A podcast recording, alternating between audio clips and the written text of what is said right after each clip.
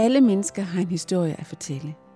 Og nogle af disse livshistorier kan du høre her i denne podcast, produceret af Christine Sølsten Engel Kofod. Velkommen til at lytte med. Andet afsnit af Karl Rises livshistorie efter bogen Mit livsløb, min arbejdsdag.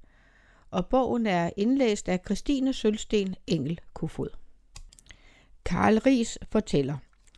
Mit bedste legetøj var et teknoingeniørsæt. Et byggesæt med skruer, stænger, vinkler med huller i. Der var hjul til at sætte på aksler, nogen endda med gummi på.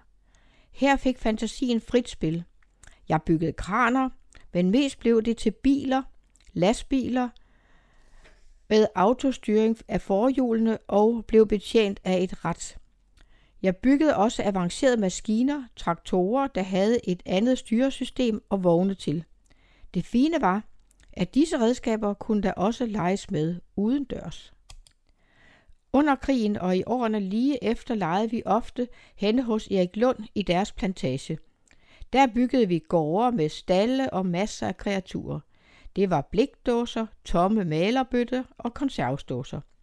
Vi fandt dem på lossepladsen ved A det vil sige der, hvor man kunne køre over højre dide.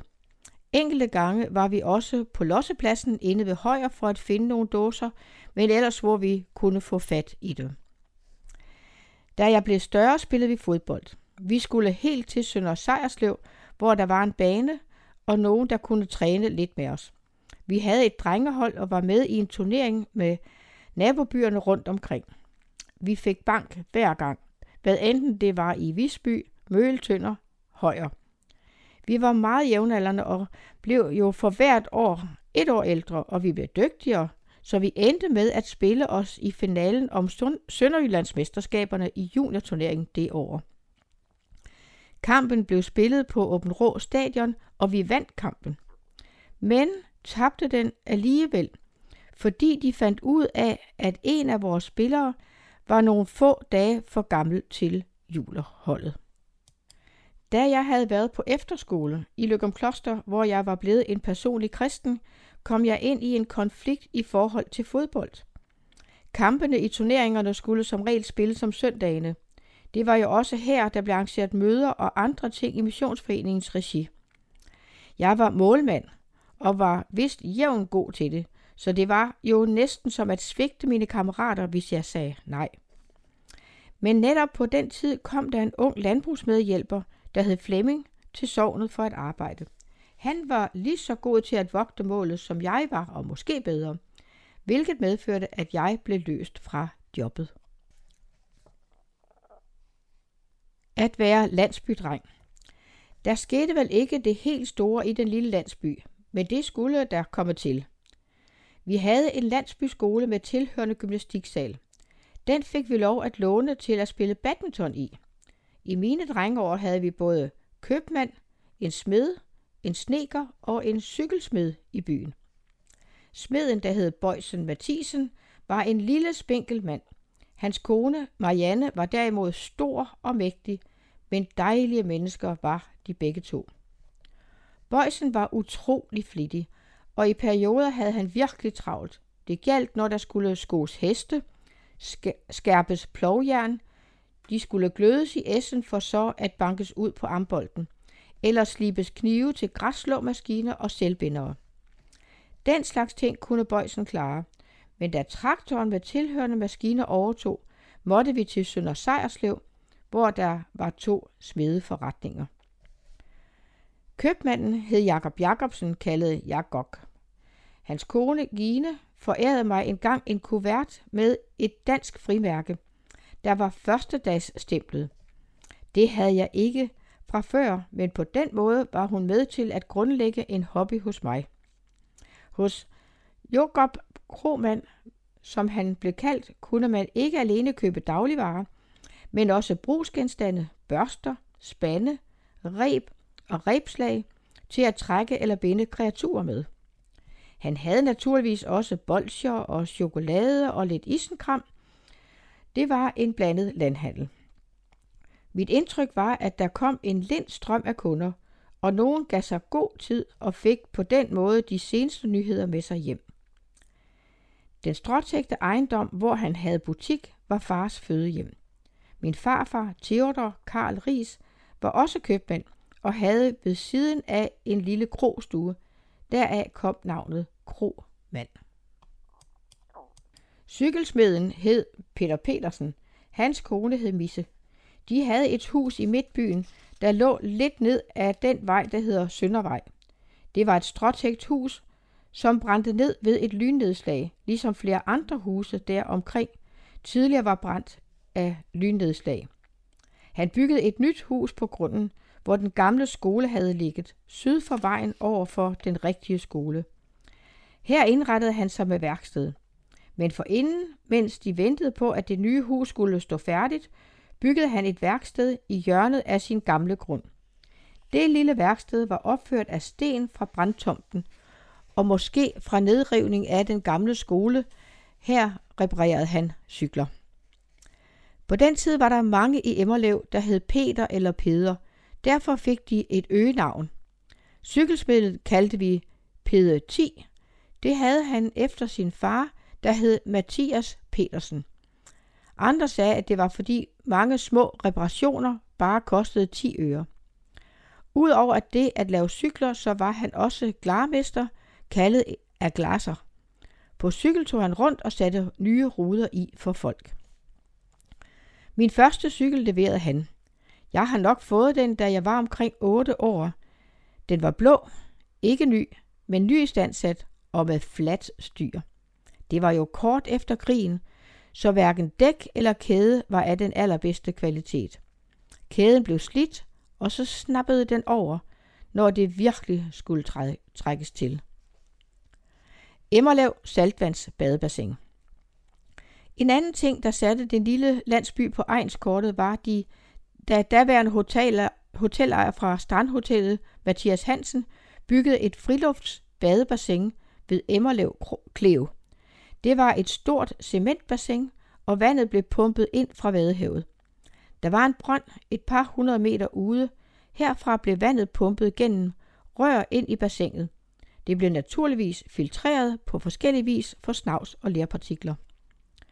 Det trak rigtig mange folk til i sommersæsonen fra den nærmeste omegn. Om sommeren var der en bademester, der havde opsyn med området, og vi børn fra byen købte badekort og badede regelmæssigt der. På Strandhotellet var der i sommerhalvåret dans og levende musik lørdag og søndag aften. Det trak masser, især unge mennesker til. De kom på cykel eller i bil langvejs fra. Set med mine øjne er der gået en værsliggørende indflydelse ud fra dette sted til hele min hjemmeegn. Det var nok en typisk indflydelse i efterkrigstiden. Den var præget af en øgende velstand, men også mere fritid og krav på underholdning og adspredelse. Min ungdom I 1951 åbnede Luthersk Missionsforening en efterskole i Løgum Kloster. Foreningen havde købt en tidligere tysk skole. Her blev der bygget en elevfløj med forstanderbolig, køkken og spisesal. I november 1952 begyndte jeg der som elev på en, et fem måneders kursus. Vi var 31 elever, alle drenge. Fem måneder er ikke lang tid, men alligevel kom disse fem måneder til at betyde noget helt særligt for mig. De blev først og fremmest afgørende for min livskurs, for det var her, jeg blev omvendt, fik mit åndelige gennembrud og kom til en personlig tro på Jesus. I de seneste drengeår var jeg kommet væk fra Jesus, ham jeg var døbt til at tilhøre. Det var jeg godt klar over. Jeg var det, vi kalder vagt, helt fra min konfirmation. Da jeg stod på kirkegulvet og skulle bekræfte min dåbspagt, sådan så jeg det dengang, var der ingenting, jeg hellere ville, end at være vis på, at jeg hørte Jesus til. Den vidshed fandt jeg, mens jeg var på efterskolen. Derfor blev min efterskoletid så værdifuld for mig. Senere vil jeg fortælle om min omvendelse. På skolen fik jeg en flok nye kammerater, og blandt dem var der nogen, der var personlige kristne. Det var nyt for mig, og jeg erfarede noget af rigdommen ved fællesskab med andre unge kristne. Så havde vi nogle lærere, som betød rigtig meget for mig. Vi havde ikke så mange. Forstander Kai Kinko Sørensen var en dygtig lærer. Vi havde respekt for ham og tillid til ham. Derfor var jeg også dybt rystet, da jeg nogle år senere måtte se ham forlade skolen på grund af umoralske forhold. Jeg tror, at mange af mine jævnaldrende også gennemlevede en krise af samme grund. Af faste lærere var der Gunnar Højgaard og Petra Lauritsen, og til lige havde vi enkelte timelærer. Jeg lærte også at bruge mine hænder. Vi lavede både små og større ting i træsløjt. Jeg lavede en lille bogreol med sideskab, og det var livsbekræftende, at den bagefter kunne bruges. Tiden var både udviklende og modnende, selvom jeg nok ikke mente, at de dybe spor blev sat på disse områder. Valg af livsopgave da jeg nåede konfirmationsalderen, var det nærliggende, at jeg ville ud at tjene. På det tidspunkt var jeg ikke afklaret i, om jeg skulle være landmand, men det lå jo lige for. Min første læreplads blev hos min onkel Karl, og de måneder hos ham bekræftede mig i, at det var landbruget, jeg skulle satse på. Når jeg sammenligner tiden i dag med min ungdom, så er der sket en rivende udvikling, også hvad angår uddannelse. Unge i dag har mange valgmuligheder. Det værer sig arbejde, uddannelse, karriere osv. For mit vedkommende var der slet ikke tale om, at jeg kunne komme i mellemskole. Derude på landet var det gårdmandsbørn og børn af forældre, som var lidt mere indflydelsesrige end mine var, som blev indstillet til at få lidt mere videregående skolegang. Da de syv års skolegang var slut, begyndte jeg helt naturligt på en landbrugsuddannelse helt fra bunden af. Min første plads. Netop som jeg kom hjem fra efterskole i foråret 53, lagde det sig sådan til rette, at min morbror Karl og min tante Petra stod for at skulle gennemføre et større byggeri den sommer. De havde overtaget Karls fødehjem, da de blev gift under krigen i 1943, og de skulle nu bygge ny stald og lade. Normalt holdt de ikke medhjælp eller kald på gården, men byggeriet skulle billiggøres ved, at min onkel selv hjalp til ved byggeriet, og så kunne de godt bruge en mand mere. Jeg fik lov til at hjælpe både i marken og med byggeriet, og derved lærte jeg rigtig mange ting. Det blev en lærerig sommer. Det var hårdt arbejde, men når jeg senere selv har fået bygget tre huse, så har det uden tvivl meget med det at gøre, at jeg så, hvordan det kunne lade sig gøre at bygge. Det var på en særlig måde et stykke skabende arbejde, at se noget blive til og et bygværd rejse sig. Det var så livsbekræftende. Jeg lærte også en god del om landbrug. Onkel Karl var både dygtig og driftig.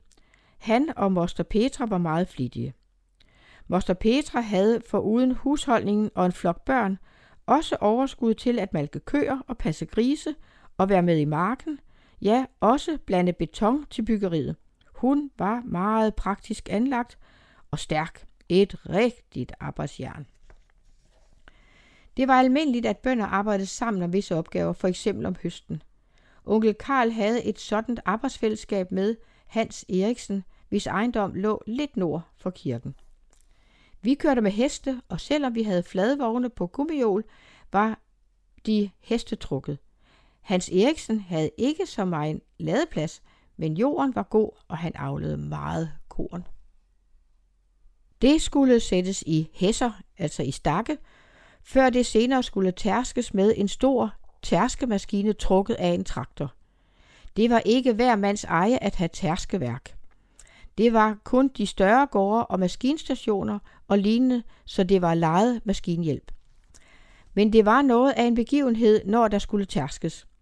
Det krævede mandskab, nene skulle op på maskinen, halmen skulle stables væk, og kornet blev fyldt i jutesække. Altså en jute er groft tekstil lavet af baststængler, og som regel vejede af, af med 150 pund i hver sæk.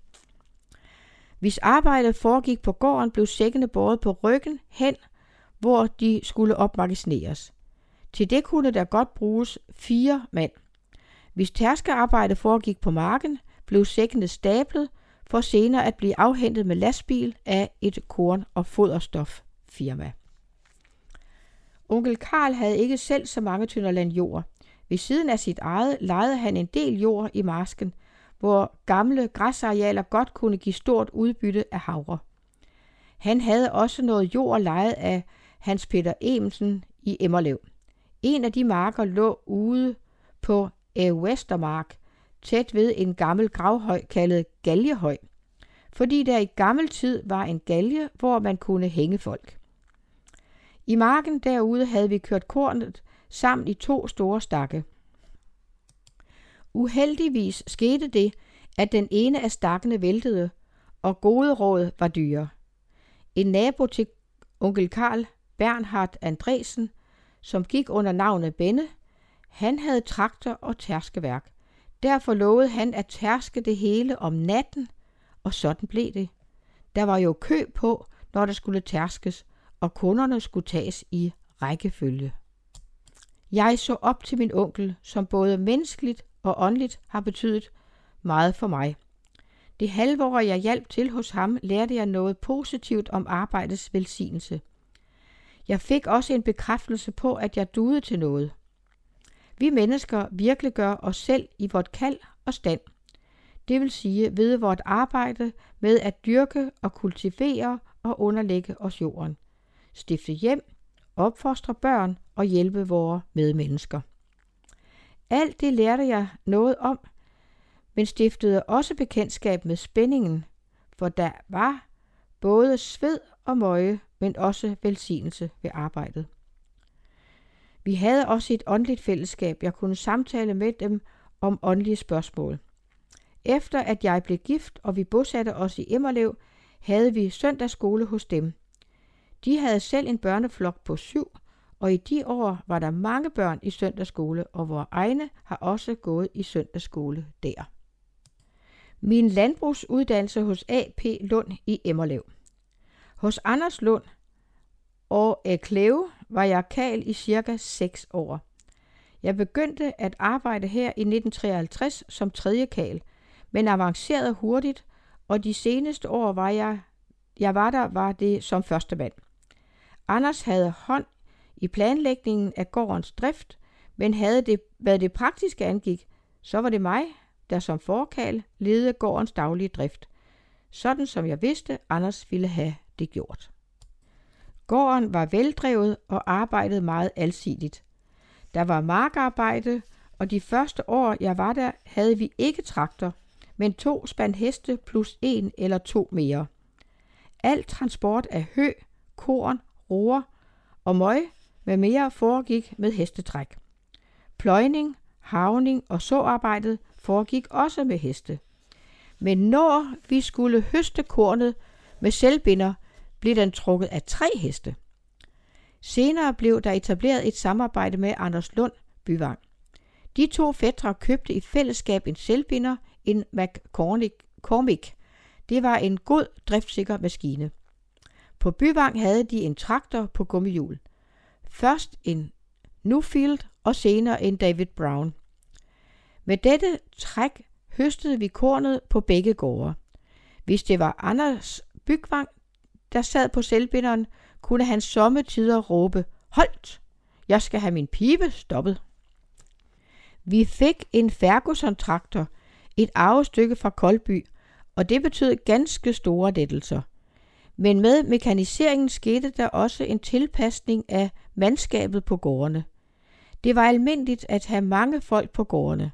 Da jeg begyndte hos Anders Lund, var vi tre kale og en pige på gården. Til sidst bare to kale og en ung pige.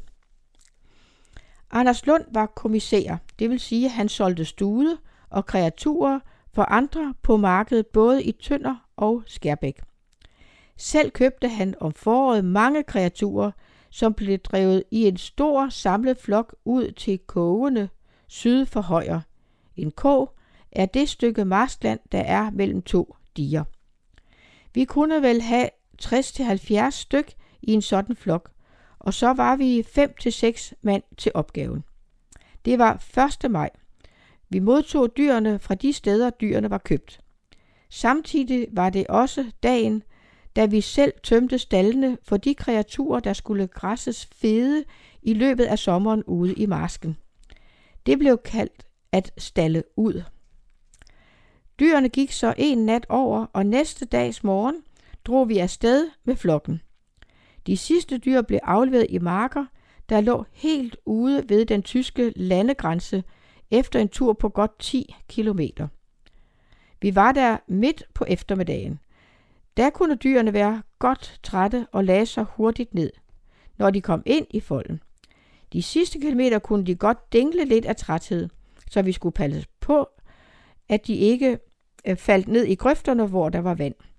Trætte var vi også, men det var en god følelse at få dyrene på plads og vel afleveret. Gennem sommeren, når dyrene efterhånden havde græsset så fede, var vi hver tirsdag morgen ude i marsken for at hente de dyr, der skulle på markedet. De seneste år, jeg arbejdede på gården, var jeg også med i tønder på markedet for at trække dyrene til vejning, når de var solgt til de forskellige opkøbere. Der kom blandt andet en her Lundgård fra Holstebro. Han var opkøber, en stor, kraftig mand, som havde et stort slagteri i Holstebro. Her skulle dyrene her blev dyrene slagtet for så at blive eksporteret til Sydeuropa. Sammen med faren kom der også en, to eller tre sønner. De kørte i nogle mægtige store biler. Jeg havde indtryk af, at han købte de bedste stude, og det var nok også i stor udstrækning ham, der satte kiloprisen. Men naturligvis med et vist gensidigt samtykke. På gården var vi tidligt oppe om morgenen. Om sommeren var vi til tider oppe klokken kvart over fire. Det første var at hente køerne hjem til malkning og tilbage i folden. Dernæst morgenmad og så afsted i marken. I forsommeren var det for at lue roer, tynde roer ud, hed det hos os. Vi har præsteret at være i marken klokken godt 6 om morgenen, men der var der også naboer, som rystede på hovedet. Vi spiste middag kl. 11.30 og havde middagshvil indtil kl. 13. Et gode var, at vi også var ret præcise med at holde fyraften. Kl. 18 aftensmad, og så var vi færdige. Vi arbejdede praktisk taget aldrig om aftenen. Som nævnt var Anders Lund ikke nogen foregangsmand i at modernisere. Det kom lidt efter lidt, men til gengæld havde han god økonomi i tingene. Den første gårdmand i byen, som fik sig en traktor på gummihjul, var Bøje Fris Andresen på gården Traneborg. Og så var det Benne eller Bernhard Andresen. Jeg husker, han var ung og driftig. Han var meget vågelig med at investere i maskiner. Årene lige efter 2. verdenskrig var rent økonomisk en mægtig opgangstid. Alt kunne næsten gå, hvor tosset man købte ind. Men for Benne gik det galt. Han gik konkurs, og faren Peter måtte træde til og redde stumperne. Den første traktor Benne fik var en farmål. Den havde forhjulene siddende tæt sammen. Som stor dreng var en af mine fætre, Anders Petersen, ansat hos Benne. En gang jeg kom forbi, der hvor de høstede korn med traktor og selvbinder, fik jeg lov til at komme op på traktoren og køre med et par omgange og så med egne øjne, hvordan en sådan maskine bare kunne sit arbejde. I kostallen hos Anders Lund havde vi fodergange, men i stallen med stude skulle dyrene fodres bagfra. De raspede roer blev i en kurv båret op i krybben til hvert par. Ligeledes halm og hø. Bygningerne var gamle, længere med stråtag så høet blev forket op gennem en lem og stablet løst deroppe. Derfra gik vi, fik vi det så ned gennem en lem til fodring. Det samme gjorde vi med halmknipperne. Vi havde masser af roer til grovfoder. Det var et knokle arbejde. Det tog fem kvarter for en mand at blive færdig med at mue ud og fodre i den, den afdeling af stallen. Tiden hos Anders Lund cirka seks år, var spændende og meget lærerig. Jeg fik lov at prøve alt, hvad angik en gårds praktiske drift. Jeg havde et betroet arbejde, og som regel var Anders godt tilfreds. Når vi kørte til eksportmarkedet i Tønder, hvor var det ofte mig, der kørte bilen, hvis ikke det var en af sønderne. På et tidspunkt tænkte jeg, om ikke det ville være godt at prøve noget andet. Jeg husker, at jeg tog med rutebil til Agerskov for at se på en plads hos et ældre ægtepar. Det var missionsfolk, og der var et ganske godt ungdomsarbejde, hvilket var et plus. Han hentede mig ved bussen, og så kørte vi rundt og så på markerne. Bagefter var jeg med ham hjemme for at spise middag. Jeg var ikke i tvivl om, at jeg kunne have fået det som blommen i et æg hos Ane og Morten Appel. Men der var ikke noget udfordrende i pladsen. Jeg ville være gået i stå, rent landbrugsmæssigt. Jeg blev et år til hos Anders Lund. Åndelige brydninger. Overskriften er måske ikke helt velvalgt. Det drejer sig nok mere om en åndelig udvikling over en længere periode, en slags åndelig modning. Men der er nogle milepæle undervejs, som helt klart har fået en stor betydning for mig. Jeg må begynde med at nævne min dåb den 6. juni 1938 i Emmerlev Kirke. Præsten dengang var Christian Mathias Petersen. Han var en god præst og havde tilknytning til intermission.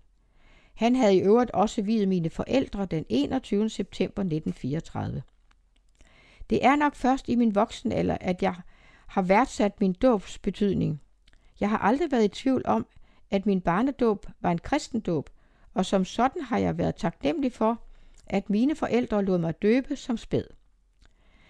Da vi tømte ud derhjemme i forbindelse med, at mor skulle flytte til Jejsing, dukkede der et foto negativ op. Jeg fik det fremkaldt, og det viste sig at være fra min dåb. Far og mor står ude i haven derhjemme, og min mor bærer mig. I den ubevidste del af mine barneår levede jeg i min dåbspagt. Jeg fik en kristen opdragelse, jeg hørte om Gud, og der blev bedt til Gud. Alt det var en naturlig del af mit liv. Da jeg var gammel nok, begyndte jeg også at gå i søndagsskole. Min søndagsskole. Jeg havde ikke langt at gå fra mit barndomshjem. Søndagsskolen var på en nabogård. Gårdmanden, min søndagsskolelærer, kendte jeg også godt. Han hed Hans Peter Emsen. Han var fætter til min far, og han var gift med min mors moster, Tilde. Familierelationer medførte, at det ikke kun var søndag kl. 13 til søndagsskole, jeg kom der. Når vi var på besøg, yndede jeg at kravle op på divanen i stuen. Den stod op af væggen, og ved hovedgæret stod en bogreol med Salomonsons store konversionsleksikon. Det var spændende, for her kunne jeg læse om en masse ting, som jeg slet ikke kendte og som optog mig meget. Hans Peter var i sine unge dage ude for en grim ulykke under tærskearbejdet. Han fik sit ene ben knust i halmpresseren. Det måtte amputeres, og han gik med protese. Den knirkede, når han gik, men det var vi børn vant til, så det var bare sådan. Der kom mange børn. Ikke fra alle hjem i byen, men fra de fleste. Vi havde det festligt, og han fortalte levende og inderligt for os. Det var de bibelske fortællinger både fra Gammeltestamentet og Nytestamentet, som var hovedstoffet. Han havde ikke egentlige hjælpemidler, men han havde dog bibelske billeder, cirka 40 x 60 cm med farver. Det var i høj grad, hvad vi kan kalde et så arbejde. Når jeg mindes dette, er det med tak til Gud over, at der også var en søndagsskole i min hjemby langt ude på landet. Min morbror Karl Knudsen begyndte også at hjælpe til. Han var den unge, og jeg så meget op til ham. Han var også god til os børn og havde en god fortællerevne, og så var han god til at finde fortællinger med en god pointe, så vi kunne lære noget af. Disse to kristne mænd, den ene fra Indermission, den anden fra Luthersk Mission, kunne jeg identificere mig med som barn. Noget jeg også ser som en stor gave. To begivenheder om året så vi altid frem til. Den ene var søndagsskoleudflugten tidligt på sommeren. Den anden var juletræet, som blev holdt på få dage før jul. Til begge var der stor tilslutning også af vores forældre. Vi er jo i slutningen af 2. verdenskrig og årene lige efter, så når vi skulle på udflugt, kørte vi med hestevogn. De 5-6 kilometer til Stampemøllen, et lille traktørsted med beliggenhed lige op til et militært øvelsesterræn. Terrænet strakte sig ud mod Vadehavet, og der var masser af plads til at lege og tumle rundt på. Men først skulle vi synge vores børnesange og høre om Jesus. Så skulle vi have kaffe, saftevand og de medbragte kager. Det var en festdag, der som regel alt for hurtigt fik ende. Julefesten var også et tilløbsstykke. Både dagligstuen og den pæne stue af pissel var ryddet, og så var der sat bænke og stole op. Der var altid spænding i luften, når vi børn samledes ude i grovkøkkenet, før vi gik ind to og to omkring juletræet. Alt imens vi sang, her kommer Jesus dine små. Det var altid en dyb glæde, der bar forkyndelsen den aften. En frelser er kommet til vor jord. I Bethlehem blev Guds søn født af en kvinde. Julesalmerne fik vi lært bare ved at synge dem. Ja, det er nu ikke helt rigtigt, for de største børn skulle lære salmevers uden ad og fremsige dem for vores kammerater og forældre. Og præsten var der også. Det var som regel julesalmer, som ikke var så kendte. Vi fik lært dem på den måde. Indholdet var jo godt, men jeg har aldrig været god til at lære udenad. Så jeg var skrækkelig nervøs. Alligevel har jeg omkring juletid, når vi sang julesalmer, ofte sagt til mig selv, Disse vers lærte du udenad i søndagsskolen. Men når det var overstået, begyndte det sjove, for vi fik poser med masser af lækkerier i, som regel også et æble og en appelsin, og vi måtte spise af det. De voksne fik vist noget andet. Jeg husker ikke, om det var kaffe og småkager eller juleknas og frugt, men for os børn var det ikke slut. Vi fik også en julegave. Til hver af os var der købt en nyttig ting, eller noget at lege med. Det kunne være en lommekniv, et spil, måske en dukke eller hvad det nu var. Bag dette lå der stor kærlighed til vi børn. Det mærkede vi. Jeg håber, at vi var taknemmelige dengang.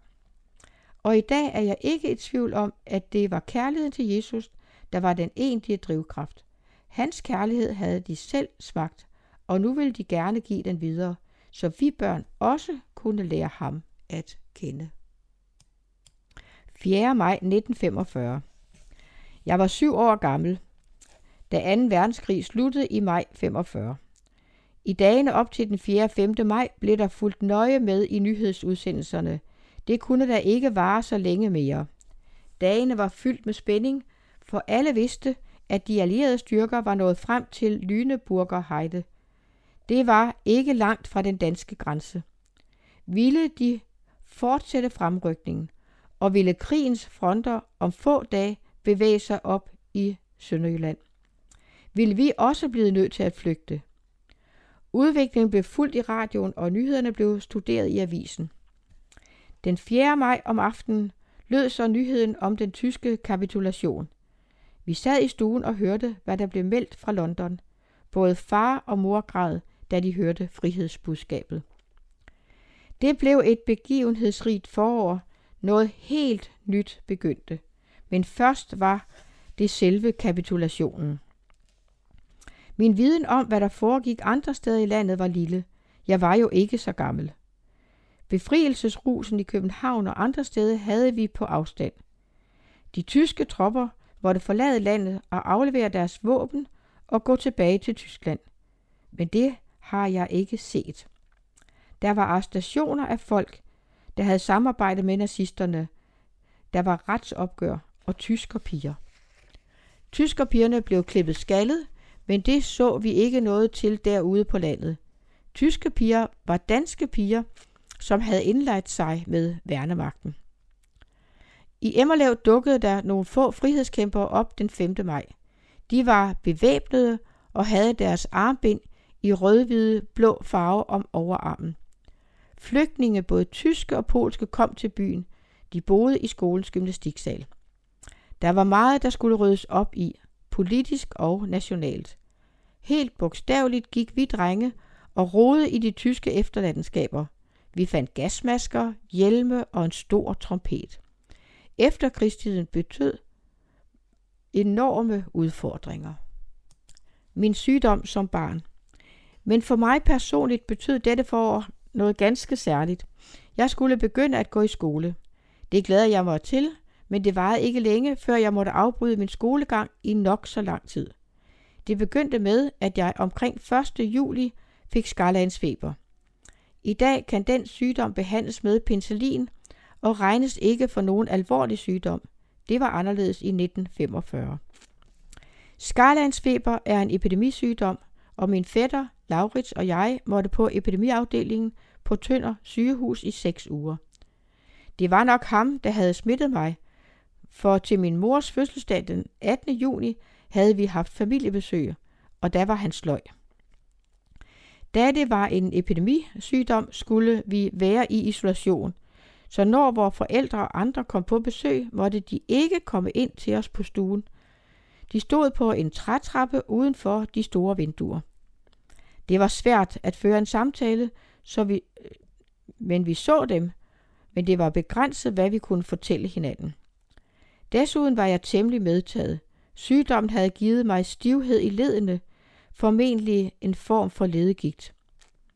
Laurits og jeg lå på en fyldt stue med drenge, og på den anden side af gangen var der en lignende stue for piger. Der var blandt andet en del børn fra Løgum Gårde, så der florerede nok en mindre epidemi på egnen dengang. Da jeg hen i august måned kom hjem, var jeg stadig mærket af stivhed i fødderne, så jeg havde svært ved at gå langs diget fra rutebilen i Højer til Emmerlev. Men det var godt at komme hjem, og jeg fik en særlig glad velkomst af vores hund Molly. Kræfterne var stadig små, og jeg begyndte naturligvis at gå i skole igen, men det blev kun for en ganske kort tid. En dag i oktober måned måtte jeg igen til læge, og diagnosen var Sankt Vejstans. Skarlandsfeberen kan medføre alvorlige følgesygdomme, og jeg fik en sådan sygdom, der blev kaldt Sankt Fejdans, som angriber centralnervesystemet. Jeg kunne ikke styre motorikken, mine hænder kunne ikke holde sig i ro, og senere kom der også ufrivillige bevægelser i de øvrige af mine lemmer. Jeg fik en stærk medicin og skulle have fuldstændig ro med sengeleje. Jeg fik lov at blive hjemme, men jeg lå meget uroligt i sengen på grund af de ufrivillige trækninger i både arme og ben. Når jeg skulle vaskes, tog jeg den dårlige hånd og rakte den til min mor med den gode hånd, og når jeg skulle spise, rystede jeg så meget, at jeg spildte maden. Jeg blev regelmæssigt tilset af vores huslæge, og på et tidspunkt var sygdommen meget kritisk. Og lægen, Ras Rasmussen, der tilså mig hver uge, var pessimistisk. Men da han kom igen en uge senere, sad han på en stol i stuen ved siden af værelset, hvor jeg lå, og han iagtog mig. Efter en tid sagde han, Jeres dreng er i bedring. Fra dag af gik det fremad. Sygdommen havde toppet, og jeg var i en langsom bedring. Hen i december måned måtte jeg begynde at komme op af sengen. Første dag 5 minutter, næste dag 10 minutter. I hele sygdomsperioden måtte jeg ikke få besøg af mine legekammerater. Da jeg måtte være oppe en halv time, kom min bedste legekammerat Erik. Han fik lov, kun lov til at være inde hos mig nogle ganske få minutter. Han kom igen flere gange, og på et tidspunkt sagde jeg til ham, Erik, når jeg bliver rask, skal vi bygge en hytte i plantagen, hvor vi plejede at lege, og så skal vi holde søndagsskole. I den tid, jeg var syg, var den åndelige verden blevet en så naturlig del af mig, så det lå lige for at sige sådan. Jeg kom siden til at holde søndagsskole, og Erik fik sin fars gård. Da juleaften kom, var jeg blevet så rask, at jeg lå på sofaen og farede juleaften sammen med Jenny, min søster og mor og far. Det var en anderledes jul, men der var tydeligt en særlig glæde over den. Der var mange i min nærmeste familie, som bad for mig. Jeg kunne ikke selv bede, men det var der andre, der kunne, og Gud hørte deres bøn, og det blev der takket for. Men sammen med takken blandede der sig en vis ængstelse, nemlig om jeg ville få men efter sygdommen. Mange får handicaps i form af ufrivillige ansigtstrækninger og lignende ufrivillige bevægelser. Også i det stykke blev vi bønhørt. Jeg regner det for Guds indgreb, at jeg ikke har haft nogen som helst men af min barndoms sygdom. Gud hørte bøn. I løbet af januar kunne jeg gå i gang med lidt hjemmearbejde fra skolen, og i begyndelsen af februar begyndte jeg at gå i skole igen. Der var meget at indhente, men da jeg først kom i gang, følte jeg det ikke som noget problem at følge med. Når jeg i dag, mange år senere, ser tilbage på den tid, så ser jeg tydeligt, at Gud er med i alt. Det var en svær tid. Alligevel er jeg ikke i tvivl om, at den periode var med til at forme mig. Jeg blev taget afsides og blev skilt ud fra kammeratflokken. De bibelske fortællinger blev læst og fortalt for mig, så den virkelighed, som er Guds, trådte mig usigeligt nær i den tid. Det, jeg gennemlevede dengang, er ikke blot en del af mit liv, men også en vigtig del af min åndelige udvikling og Guds førelse med mig. Vi vil lytte videre til Karl Rises livshistorie i tredje afsnit.